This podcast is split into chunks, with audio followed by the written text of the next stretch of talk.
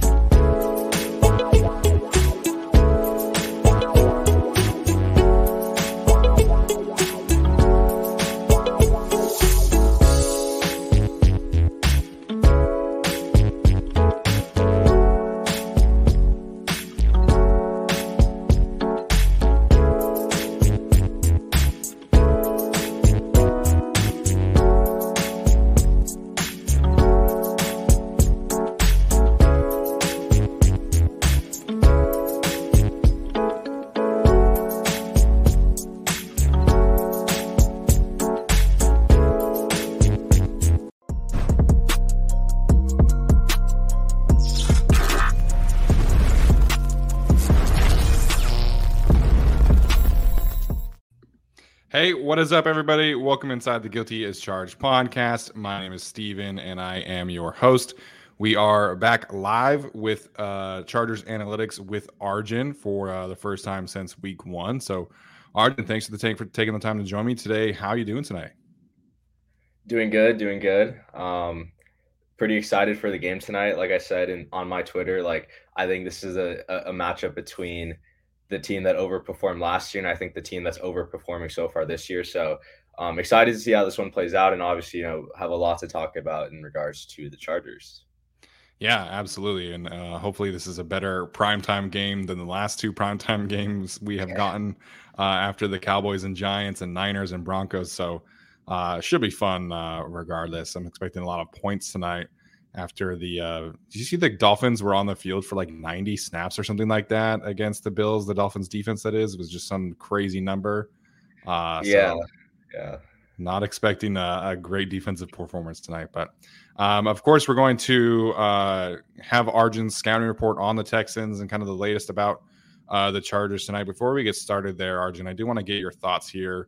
Obviously, uh, news of the week uh, the decision to start Jamaree Salyer instead of Storm Norton uh, in place of Rashawn Slater. Obviously, a lot of other injuries, potentially Keenan Allen dealing with a re-aggravation of his hamstring injury, which is is not great. But uh, the decision to start Jamaree Salyer, what are your thoughts there instead of uh, rolling with Storm Norton?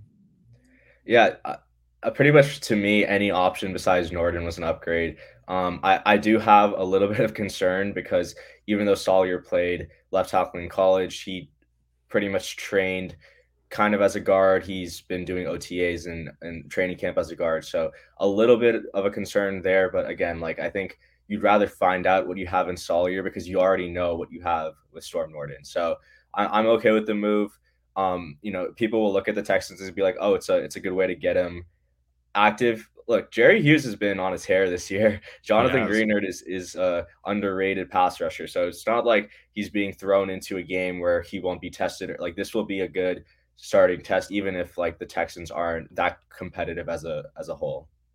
Yeah, absolutely. I, I think you know kind of the strengths of this Texans team are their pass rushers and their offensive tackles. So you'll uh, get a big test right away for Salyer and for Chris Rumph. So um, you know, I, I, said this on our show yesterday. It's a lot of nervous excitement for Jamaree because I think he's he's up for the task, but it's relative, right? Like yeah. obviously you hope for the best here, but um, there's going to be some weaknesses that he's going to have to overcome that this team is going to have to scheme open for uh, and make life easier on him. I think this is uh, again another game where you have to really kind of uh, help your offensive line out by running the ball and, and, giving them some easy looks. So you're not asking Salyer to be on an island against uh, all the guys that you mentioned. So um, yes, the, he played offensive tackle in college and did it really well.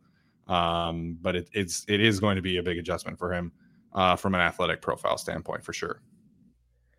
Yeah, and I, that's that's the big thing for me is like going from Slater to Salyer, the athletic profile mm-hmm. downgrade is, is so big, and like that concerns me with the run game that's already been pretty pathetic to start the season. So, like the outside zone plays, the the toss plays, I think you you're not scrapping them, but I wouldn't have as much confidence in them um, with with Salyer there instead of Slater, who I believe you said was in in the top ten in both pass block and run run block win rate. Yeah, so I was looking at uh, ESPN's metrics this morning, and and uh, Rashawn was the only left tackle in uh, the top ten in pass block win rate and run block win rate on ESPN. Again, there's a lot of differences, you know, between you know how ESPN tracks things and how PFF tracks things, but um, when somebody is elite in both categories, you obviously take notice of that. Khalil Mack, uh, same thing, uh, along with Jaelan Phillips from a defensive standpoint. So uh, it sucks, man. There, there's no way around it. Losing Rashawn is a huge, uh, huge, huge deal, and they're going to have to change their game plan. So, um, you know, it's funny how things work because last year it was like, okay, you have to run left to if you want to be effective running the football. Now it's like you have to run right to Zion and Trey Pipkins probably if you want to be effective running the ball because I don't think having Salyer and Matt Feiler at the focal point of outside zone running schemes is really kind of uh, an effective game plan. But I feel okay with it being Zion and Pipkins to the other side.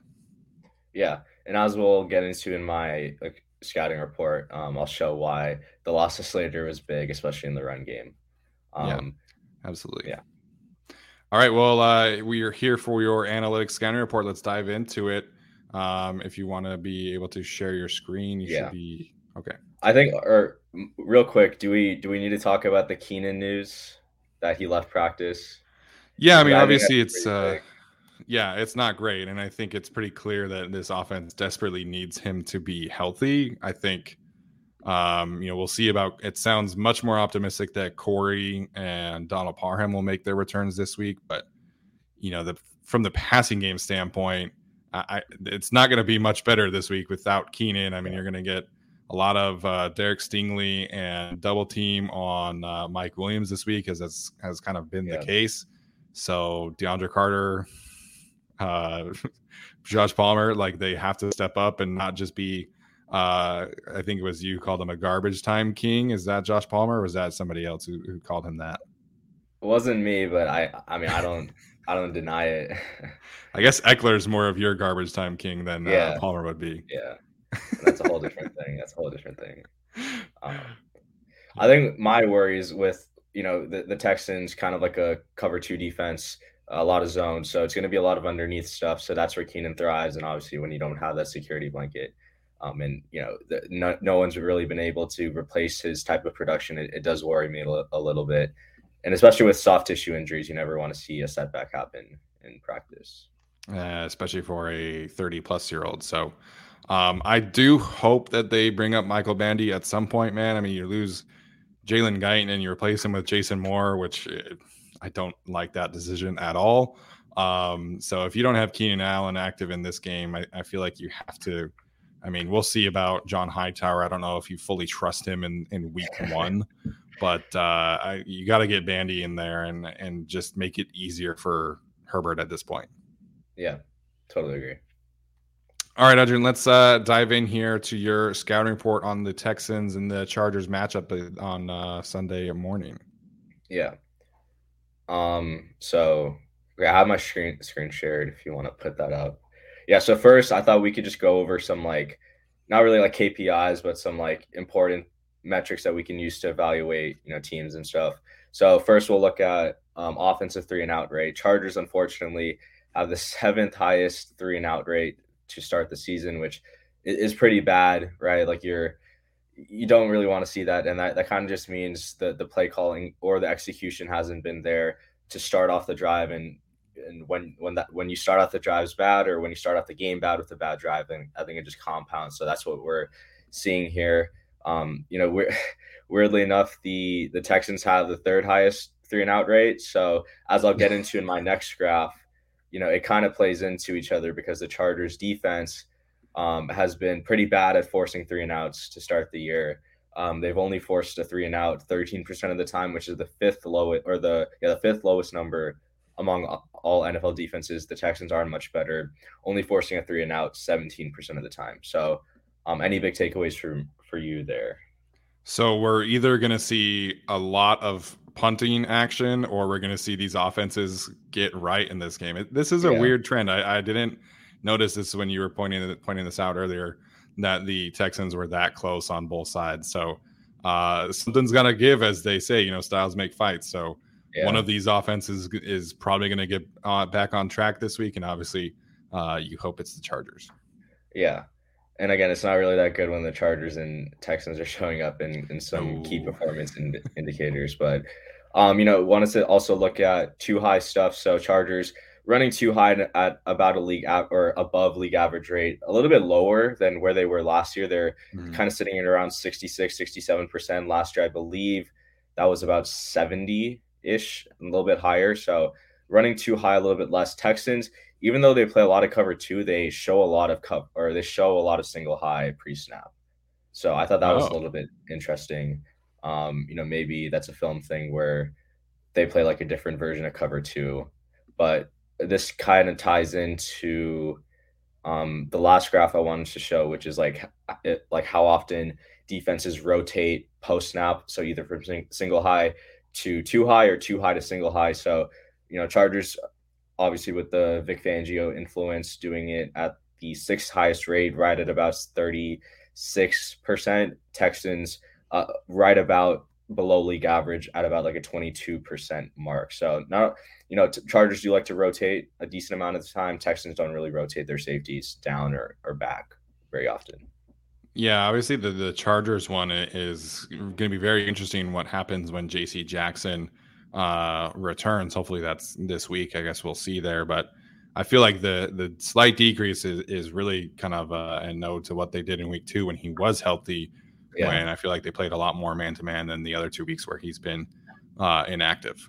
Yeah, definitely a lot more cover one in week two, and I think that's a trend that's that's going to stick. And I, I hope it does stick. I hope we do run a lot more man when he does come back because the Chargers have the talent advantage on the outside in, in most games that he's um that he's healthy. So now I'll do my actual scouting report. So um, that should be up, and so we'll start off looking at you know what we normally look at. So we'll start off with the Texans defense. Um, they pretty much they're pretty much a league average defense at, at, blitzing and the amount of pass rushers that they send on a given play. Usually the, the Texans are playing from behind, so not a not a huge sample size here, but it's going to be a pretty standard game plan, right? Lovie Smith just sits in cover two or or cover three for most of the game or quarters. So um, not a not a ton to take away from this.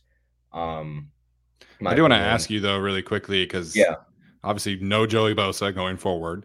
Um, would you say the Chargers increasing their blitz rate would be a smart approach here, or do you think that's not something they should be doing going forward? Hmm.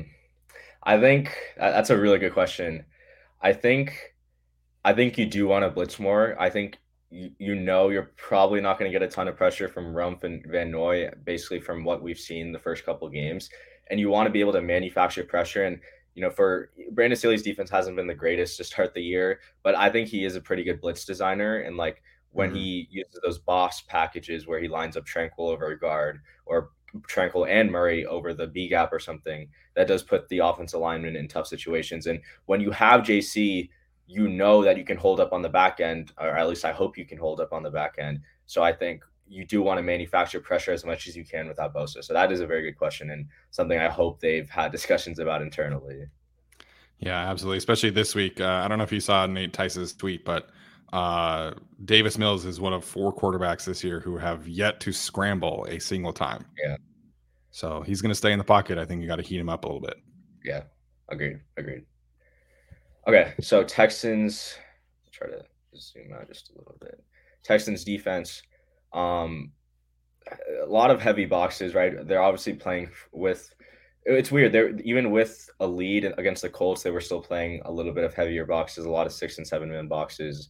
Um, they were trailing for for most of the game in week two, and then it was pretty much a neutral game script. So the Chargers are going to see a lot of six and seven man boxes, which should benefit the passing game. But you know, you never you never know with with how the Chargers kind of respond to that because like again, it's it's kind of like an equal distribution for how much they face the pass and face the run. I believe it was uh, uh, SB Nation's Michael Peterson who said the Texans have allowed the most rushing yards per game, which you kind of see here because they just allow a crap ton of rushing attempts every single game. So you're going to see a lot of heavy boxes. Whether the Chargers take advantage of it, you know, it's up to them. Um, I would hope they go with a heavy play action type offense this week, just because when you have heavy boxes plus play action, the linebackers hopefully will bite a little bit more. Um, so I, am curious to see what they do here, but I, am expecting um, a lot of heavy boxes. Yeah, and that's that's quite a change because Sony Michel and uh, Austin Ekeler have only been getting uh, heavy boxes. I think on like 12 and 14 percent uh, of their rushing attempts so far, which uh, again does not paint a pity a pretty picture for those yeah. two uh, the Chargers running game. Yeah. Okay. Um, now let's move on to the offense. We'll obviously start off with personnel. Um, so Houston only run 11 personnel about 50.76% of the time. Um, they don't really run a lot of 11 and they kind of like just mix up the rest of their like personnel percentages. So they have like an equal amount of 11, 12, 13, 21 and 22 personnel. So I don't I don't really know what they see there, honestly. And as I as I get to in my in my next table, you'll see like the breakdown of it. But um, yeah, Texans. This could be a, a heavy uh, base package week, depending on what the Texans show um, and and the personnel they like to run. Yeah, I mean that makes sense. Like I, I expected heading into the season that Lovie Smith, you know, defensive coach, Pep Hamilton, you know, and his background from Stanford, uh, you know, they'd be trying to run the ball a lot. So um, yeah. Not a huge surprise there. Yeah.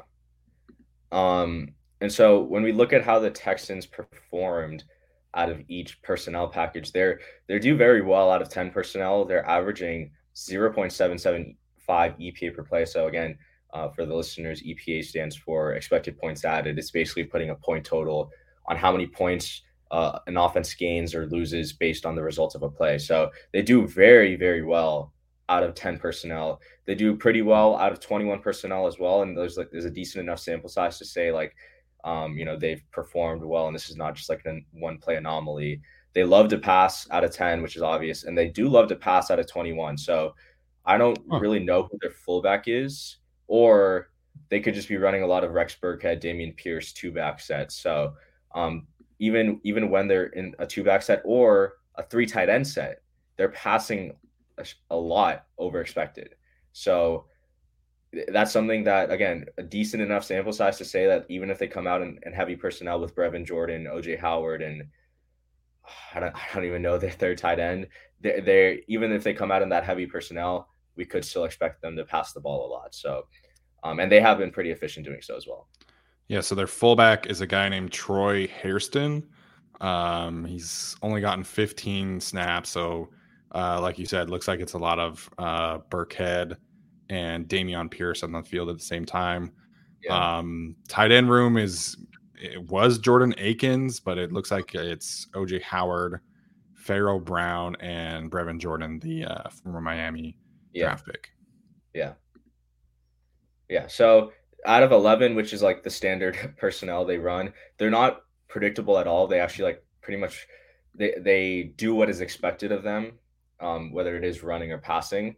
They aren't efficient at all out of 11 personnel, averaging negative 0.226 EPA per play. So, you know, that's kind of like the downside to them. They don't have any receiving weapons outside of Brandin Cooks. Like, even Nico Collins, who's a former Michigan guy, like, I mean, he's not that good. So, it, it's pretty much like, can you contain Brandin Cooks in the passing game? Or, you know, it's just, I don't know what the, what the game plan is going into this game for the Chargers. Yeah, them being really bad in 11 personnel, that's very uh against the grain in terms of 2022 trends. Yeah, totally. So actually, I, I should have looked at this before, but you know, with this table, we can kind of see what the breakdown is. So yeah, out of out of 21 personnel, there they like to go Pierce and Burkhead. I wouldn't say together, but they do have both of them do have snaps, and I would say Pierce is the uh, preferred short yardage back. He does get most of the snaps out of 12, 13, 21, and 22 personnel, mm-hmm. even if um, on a general level, Burkhead and Pierce have split the reps evenly pretty much the first couple weeks. And it does seem like Pharaoh Brown is tight end one, Cooks wide receiver one, Collins wide receiver two, uh, Chris Moore wide receiver three. Man, that receiving room. Nico Collins, wide receiver two, Chris Moore, and Chris Conley. My goodness, no wonder they yeah. want to run the ball so much. yeah, I know, I know. Um, so now we're looking at some of the formation stuff, you kind of just ignore the wow. jumbo personnel stuff. That's only one play, and it, they don't run any. They only one run one play at a pistol. So they've been kind of just like not like not efficient at all out of single back and shotgun, averaging a negative EPA in both. They aren't that predictable out of either. Like they do like to run the ball slightly more than expected out of single back. They pass it slightly more than expected out of shotgun, but there's not too many big takeaways from this other than like the Texans overall as an offense just aren't good. Um, and when they go into I formation, it's like it's just awful. So um, I, I, am curious to see like you know what they're what they plan to do with Joey Bosa out. Like, do they go a little bit more heavy, or do they go into the I, or do they get, stay under single back a little bit more? Mm-hmm. Um, but some just some interesting takeaways we can take away from from this table. Yeah, and uh, like Carlos says here in the chat, lots of uh, Khalil Mack double teams. I'm guessing as oh, well, yeah. even though they don't necessarily oh, yeah. need to. I think their offensive tackles are pretty good, especially yeah. Laremy Tunsil. But I would expect anytime Khalil goes against Tytus Howard to have some kind of trip, uh, uh, chip, or double mm-hmm. team or something like that. Yeah, yeah. Um, and then just looking at the Texans passing game, you can see a lot of red, which isn't good. Um, they don't like to pass it very often, but when they do, it it doesn't really end up working most of the time. Um, they have a they pretty much average a negative EPA throwing it to a lot uh different parts of the field. Um, when they throw it left, it's just horrendous. So, you know, whoever lines up on the left side is obviously doing a bad job of getting open, or Davis Mills is just forcing the ball. But um, yeah, I mean, again, the, the Texans passing offense is, is atrocious outside of Brandin Cooks. So uh, the, I, while this table will mean something in, in future weeks, I don't really think it means much here just because the Texans really can't throw the ball efficiently to any part of the field. Yeah. Yeah. I mean, uh, obviously they're in the long game in terms of their rebuild, but yeah, um, I would have expected a, a bigger jump forward than we've seen from Nico Collins, even if he's not necessarily an elite separator or athlete or anything like that. Yeah. Agreed. Agreed. Um, so yeah, here are, and this is interesting. Here are the Texans receiving weapons and how they performed in terms of expected points added when targeted. Dang. Brandin Cooks, when targeted, has been pretty bad. All right, but here's the thing: like this doesn't represent Brandin Cooks as a receiver. Let's get. I think we should get that straight. Like I think sure. this is just a good example of how EPA is is kind of more of a team stat than any individual stat. Um, but it is it is pretty funny that when Mills targets his wide receiver one, he's lost about pretty much lost about 10 points when targeting him this year. Um, and he, that same goes for wide receiver two. And he's he's done pretty well targeting Chris Moore. So I wonder if like Chris Moore has like a third or fourth down touchdown that he's caught at some point yeah. in the year. But um, yeah, I know. Uh, I, mean, I, know OJ Howard had uh, the two touchdowns in week one too. Yeah, against Gus Bradley. yeah, yeah. So some things just never change, right?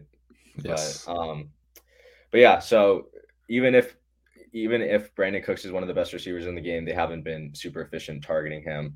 But now here's you know definitely what I wanted to get into a little bit. Um, so the loss of Bosa, right?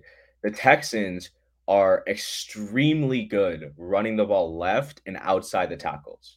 Mm-hmm. They average pretty much about 0.4 EPA per rush. If you don't know, at least 75% of NFL teams average a negative EPA per rush by the end of the season. So the fact that they're they're pretty much gaining 0.4 points every time they've run the ball left and outside the tackles is pretty impressive. And even running between the tackle and the guard, has been a, a net positive for them. So think about where Bosa lines up 90% of the time, and now replace him with Chris Rumph for Kyle Van Noy, and you have pretty much an all pro left tackle in Laremy Tunsil run blocking for them. So this is you know one of the reasons I wanted to do this guy this type of report because you can kind of see how the impact of Bosa is going to be big if the Texans decide to take advantage of it. Yeah, and I, th- I think obviously this is a big game, of course, for um, you know Austin Johnson and Morgan Fox because they're going to have to uh, you know essentially step up and, and be better at setting the line of scrimmage because you don't have that luxury of knowing that Joey is going to be able to set the edge on the opposite side of them. So uh, Laremy Tunsil is a fantastic offensive tackle. I think uh, you know it's unfortunate because it's basically by default that he's like the best left tackle in the game right now because uh, everybody else is injured. Oh, yeah. Uh, but he's yeah. playing really well, man. He he's every single time I see a clip on uh, on Twitter, he's just steamrolling folks, and so. Uh, it's not a surprise to me that you know they are positive rush per play when running towards him. Uh, Kenyon Green, their left tackle, obviously a very fantastic run blocking guard who uh, we all liked. Uh, obviously, yeah. a little bit less than Zion, but um, you know, similar approach to the Chargers last year. Just run left behind your two best offensive linemen, yeah. and uh, you know, it doesn't get much more simple than that. Yeah, or or you just run right at Jerry Tillery, which he hasn't been on the field much this year, but. My God, dude, his yeah. his pass rush win rate, I cannot believe that yeah. he has regressed that much, and he's supposedly supposedly in the prime of his athletic career. Yeah, just crazy. Um, the Texans defense, look, their run defense is horrendous. Like I've been uh, the Austin Ekeler stuff, I'll save it for the end of the week. If if he shows out, you know, come at me on Twitter. I'm, I'm totally open to it. If he if he sucks against this pathetic Texans run defense that allows a positive EPA per rush in four out of six run gaps, then I will be taking my victory lap. But this is a get right game for the Chargers. Um, you know, running outside the tackles has been extremely effective, or running in the tackle or end gap, running left pretty much has been really effective. So, Matt Feiler, like I'm looking at you, like this is like your bounce back game after a pretty yeah. bad showing against the Jags. Jamaree's gonna have a, I think, a better time in the run game than the pass game because they suck uh, um, on the edges when teams run right at them uh, to the offense's left side. Um, teams like to run a lot in the right guard gap, so between the guard and the center on the right side, they've run 25 times. Um, this mm-hmm. could be the product of playing the Colts. Are the Colts an inside zone team? Um, no, but they have Quenton Nelson. Well, I guess he's left yeah. guard. Well, Glowinski or well, Ryan Kelly's a is a pretty much an all pro. So like running yeah. on his so yeah, so like running to the right side between the guard and the center is, has been pretty positive for offenses against the Texans. So this is a get right game for the Chargers run game, but again, not uh I'm not holding my breath because they haven't been good yet. And now they just lost their best offensive lineman. Yeah, I think you obviously have to change the kind of run style that you have with Jamaree. I mean, you're not going to ask yeah. him to do a lot of the outside zone toss looks that you do with Slater. Um, but you know, maybe you do more duo, more split zone, more inside zone, um, and really just lean into who you have at center and right guard and left guard, and hopefully, you know, Matt Feiler can uh, get back to form from last year. Yeah, yeah. Okay, last thing, uh, Texans rusher. So Dameon Pierce is obviously getting the bulk of the work. Um, you know, he, he hasn't been bad as, as, a rusher. He's still averaging a negative EPA per rush, but most running backs do, averaging about 3.87 yards per carry. Um, Burkhead's doing much worse, but again, Burkhead killed us last year, so I don't think we can really we can really talk that much shit on him. Um, but I, I, would say as of right now, Pierce is the better running back. Uh, do you know by chance where uh, Pierce's EPA ranks? Um, I don't, but is he like middle of the pack or, or obviously probably probably probably higher than middle of the pack? If you go to, over to my friend at Tej FB Analytics on Twitter, he has a website. It should be in his bio, or if you scroll down and you see rushing yards over expected, that'll give you a bunch of stuff regarding rushing um, statistics for indiv- individual rushers. Um, and you can check that out there. Um, but yeah, just quickly for the Chargers, just doing our you know usual self scouting. So again, the standard distribution for Brandon, a Brandon Staley defense, a lot of six man boxes and splitting up between five and seven man boxes on average. Um, when when Brandon Staley is a known pass, obviously he's going to run a lot of light boxes. It's a lot of six and five man boxes more than seven and eight. When he is in known run, which hasn't been like that often, but when teams run the ball on the Chargers, um, they have been utilizing a little bit of a heavier box with more seven and eight man boxes than five. But it, it's interesting, you know, the so the pass rate over expected thing I've been using yeah. to like for the formations, teams have thrown on the Chargers more than any team or any defense in the NFL over expected. So huh. I think teams do fear this Chargers D line, but without Bosa, I don't yeah. I don't know how much that changes, right? Like that it could be pretty massive until he comes back. Yeah, I don't know if you've looked at Football Outsiders, and I, and I said this yesterday, but you know they they break down like uh, rushing yards, of course, by level, right? So like defensive line, second yeah. level, open field, and the Chargers rank very good in the defensive line and second level categories. It's just the open field, so you're having uh, a lot of issues with your corners and your safeties. And, and, that's really the big time issue right now. So, yeah, um, Chargers defensive line has been really playing outstanding, um, even against um, the Jaguars. I thought they did a lot of good things. Um, they just need to get more sound on the back end and run fits and things like that. Yeah, totally agree. Um, so looking at the Chargers and how they've performed out of each personnel, so um, I mean, the, the offense has just not been there. So like everything is pretty much negative right now. Um, out of 11, they're averaging negative 0.03 EPA out of 12 they're averaging negative 0.07 and then so uh, they don't really run a ton of other formations so it's pretty much 11 and 12 and you know it's just disappointing even though they are passing um, over expected in every single formation um, just not having keenan kind of hurts you in 11 and 12 personnel where you, you kind of require him to get open quickly and and let others do their thing. But maybe this changes this weekend i hope. Yeah, like I, people are are obviously not going to like what's happening to this playbook, but I, I think you just need to make it more simple and give Justin more freebies and just allow him to be efficient and get back to that sort of thing, get in a groove, and then when that happens, then you can kind of uh, start opening it up a little bit and taking more deep shots. But I think the focus has to be getting back on track from a rhythm standpoint, sustaining drives, yeah. not necessarily, you know, um, a ton of play action deep shots to Mike Williams or whoever else is running deep routes at this point. yeah, and again, we just want to. I that that three and out rate is one of the th- reasons why you know sustaining yeah. drives obviously plays into that. Um, in terms of out of each offensive formation, so I I texted this to Tyler. Like they've actually been pretty good out of empty this year. Last year they were not that good. They ranked I think like in the low. I think 20s. Tyler said like twenty one or twenty two. Yeah. What twenty one? Yeah, twenty one and twenty two, and an EPA from empty. So you know a little bit of a change, and it's it's been working, but they've kind of sucked under center. Um, I I don't know. Maybe there's just a lot of things that you know kind of contributed to all of this, but it, nothing's really been efficient. Like the two main formations, the Chargers run most of their personnel, and they haven't been efficient. So. Mm-hmm. Um, just just a little bit disappointing on that front. Um, so you know, looking at how the Chargers have performed, throwing to each part of the field, um, the the main takeaway for me, and I had this thing last year, they never throw the ball over the middle. I don't know what it is. The best offense is throw the ball, target the ball over the middle because that's the most efficient place to throw the ball and the Chargers just don't do it. It's like if I had a Justin Herbert heat map, it would look like Russell Wilson in Seattle, and that's while like Herbert has the arm to make those difficult throws.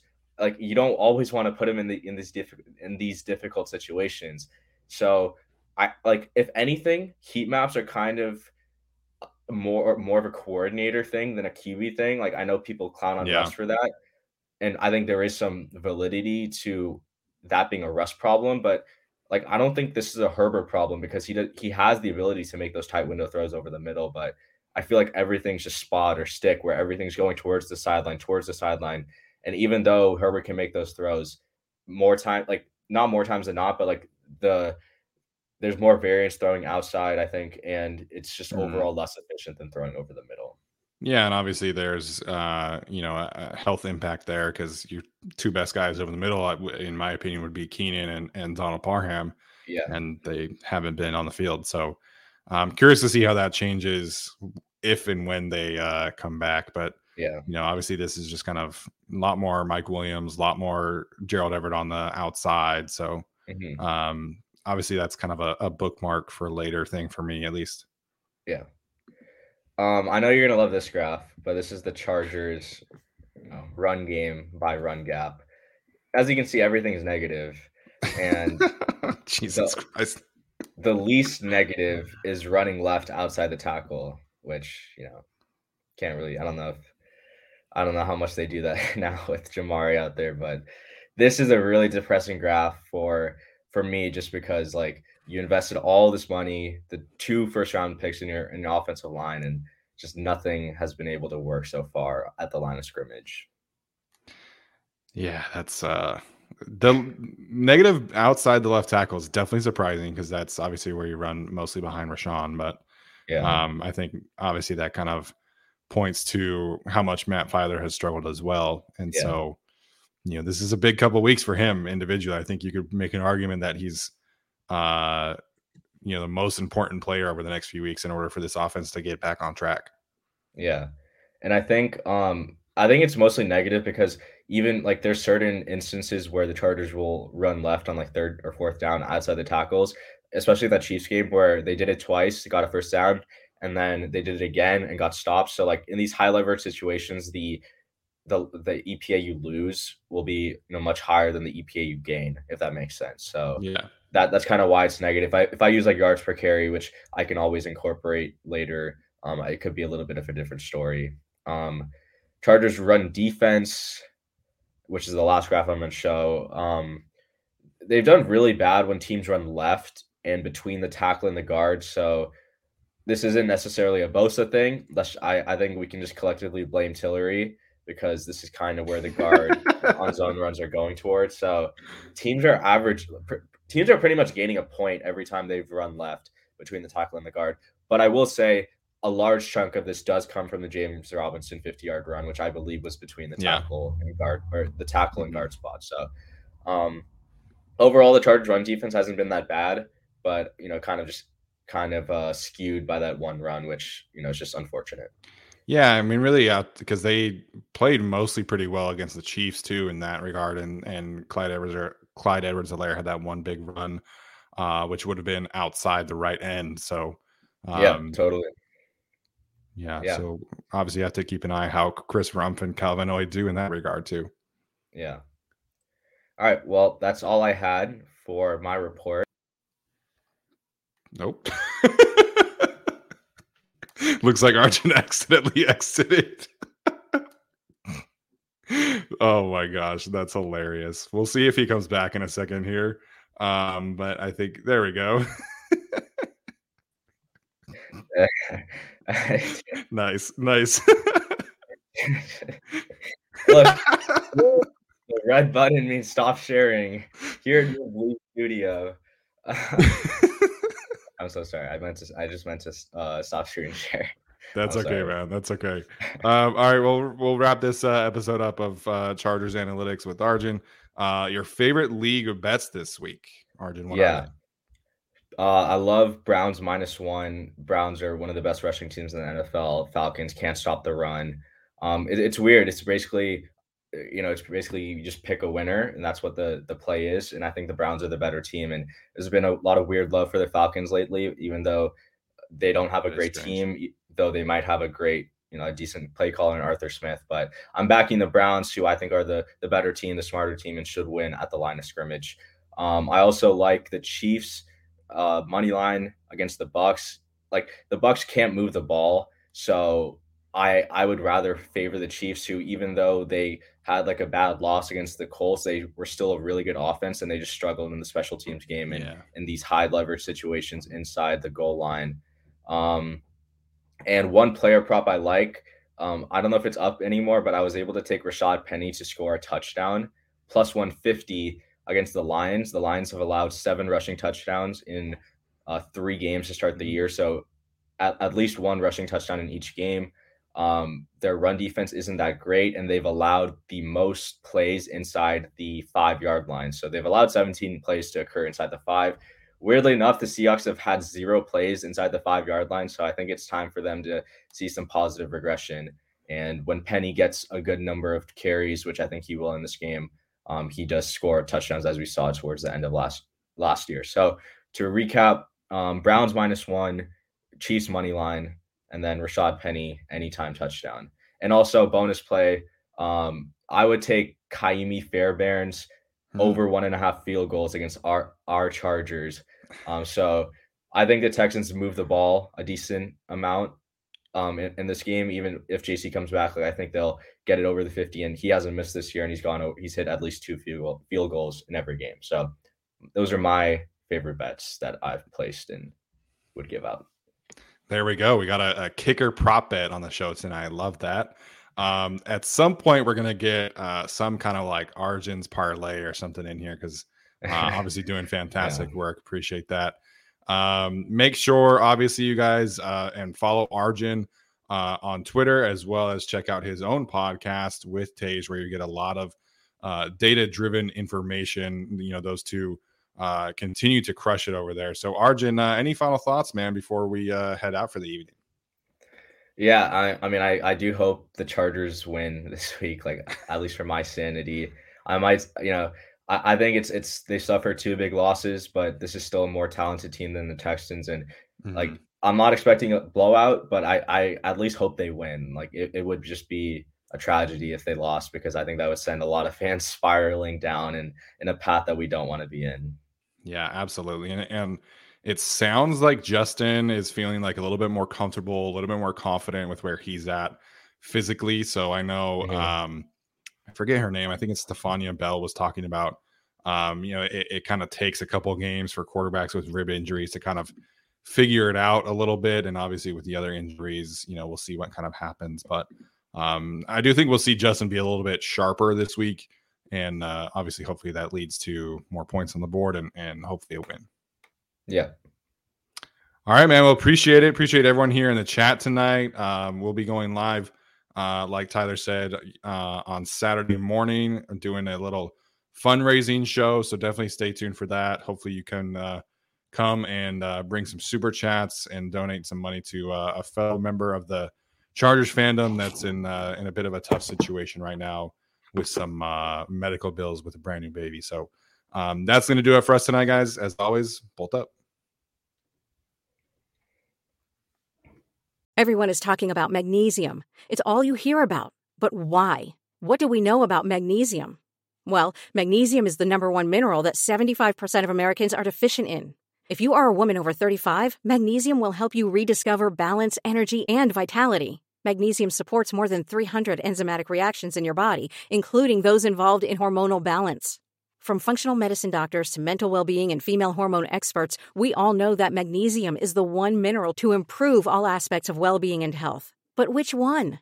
Magnesium Breakthrough from Bioptimizers, the trusted choice recommended by leading experts with seven best absorbed forms of magnesium to ensure your body receives the support it needs for overall well being. Go to bioptimizers.com slash balance today and use code BALANCE10 for 10% off. Support your journey to wellness at B-I-O-P-T-I-M-I-Z-E-R-S dot com forward slash balance. Magnesium Breakthrough from Bioptimizers, your foundation to optimal health and vitality.